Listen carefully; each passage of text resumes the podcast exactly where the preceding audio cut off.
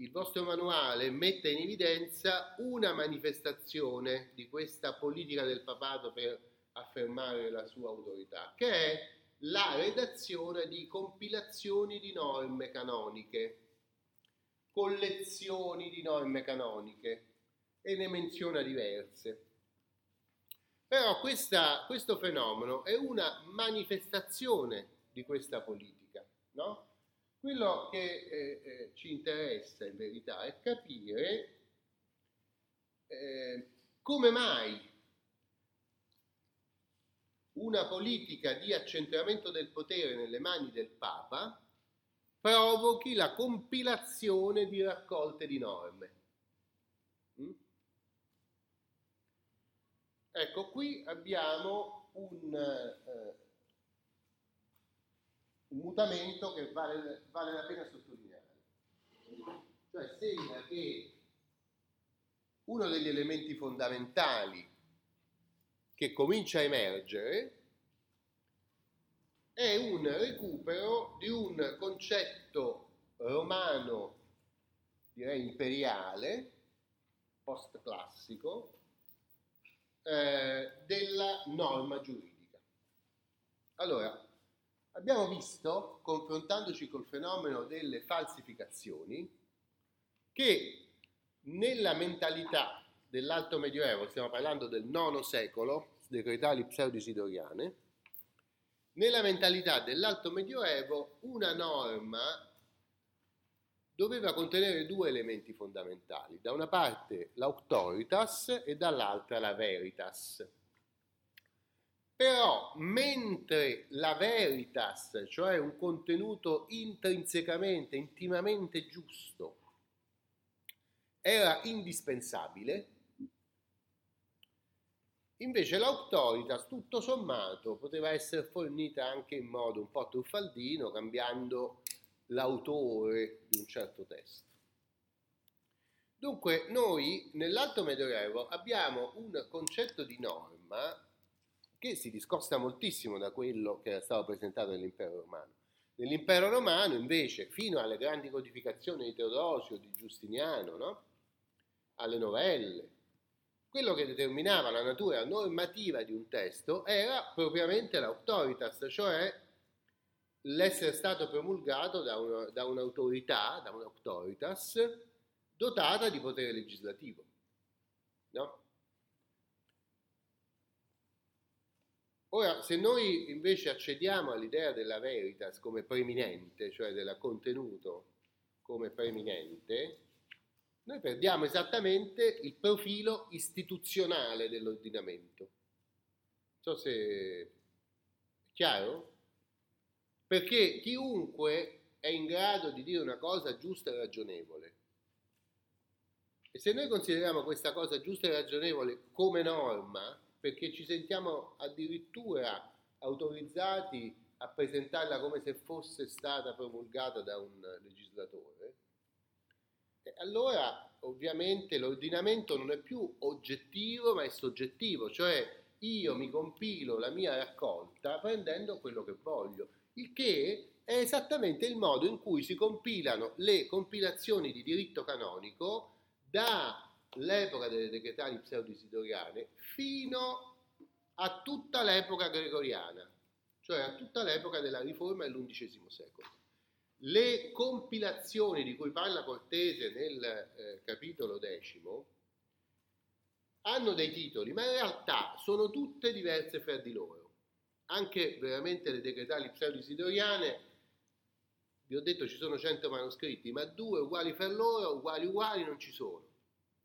Perché? Perché siccome c'è una forte flessibilità, uno ci mette un altro testo, un altro non copia un altro testo, cioè non c'è quella stabilità del, dell'ordinamento, delle norme, del complesso delle norme, che invece è indispensabile se noi vogliamo costruire questo edificio artificiale, abbiamo detto, che poi chiamiamo diritto, cioè il connubio fra norme e poi procedure di applicazione delle norme, no?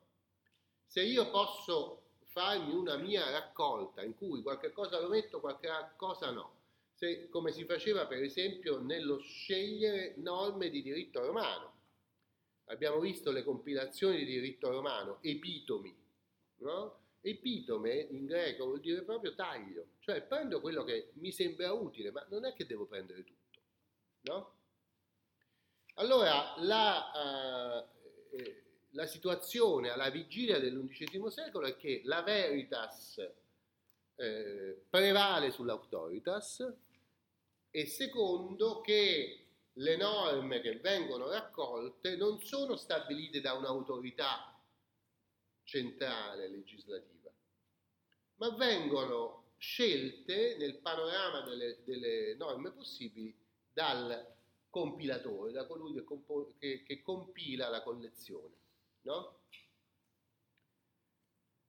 Questi due elementi combinati configurano un forte allontanamento dal modello invece che l'antichità aveva lasciato in eredità al Medioevo, cioè il modello della compilazione fatta dall'imperatore, che era stato proposto sia da Teodosio e sia in forma ancora più ampia da Giustiniano.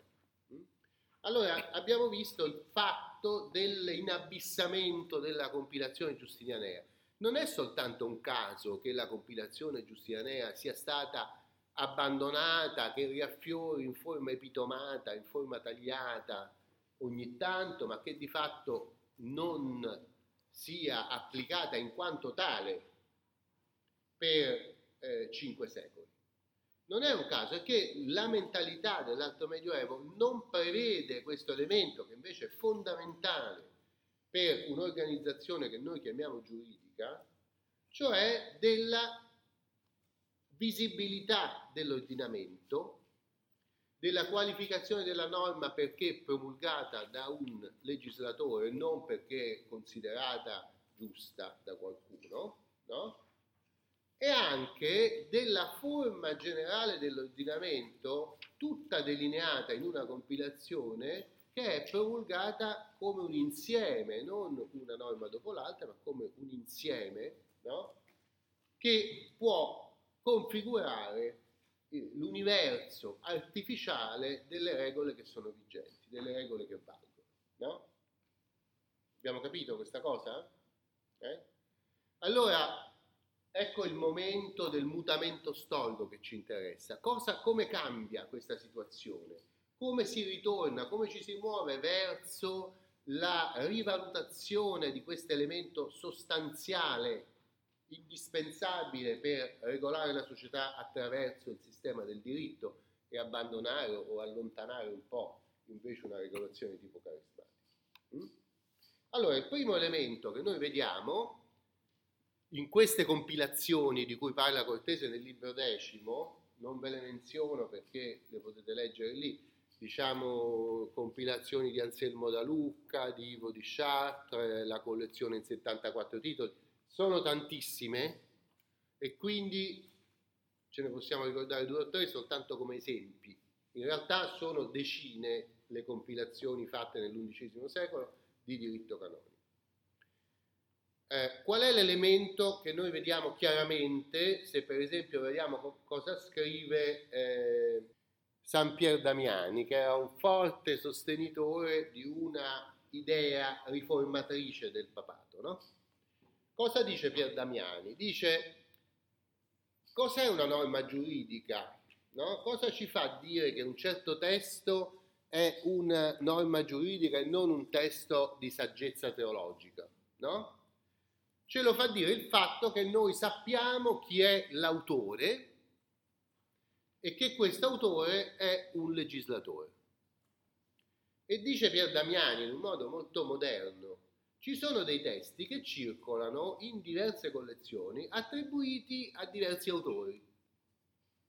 Cioè in una collezione lo vediamo come se fosse opera del Papa Celestino, in un'altra come se fosse opera del Papa Nicolò, in un'altra come se fosse un concilio. E lui dice in un modo appunto moderno, ma quello di cui noi non sappiamo chi è l'autore non può essere una norma giuridica. È un testo che vaga, ma non è un testo cogente, no? Quindi dice Pier Damiani, la prima cosa è di accertare che i testi che noi osserviamo siano testi promulgati dal legislatore. Eh?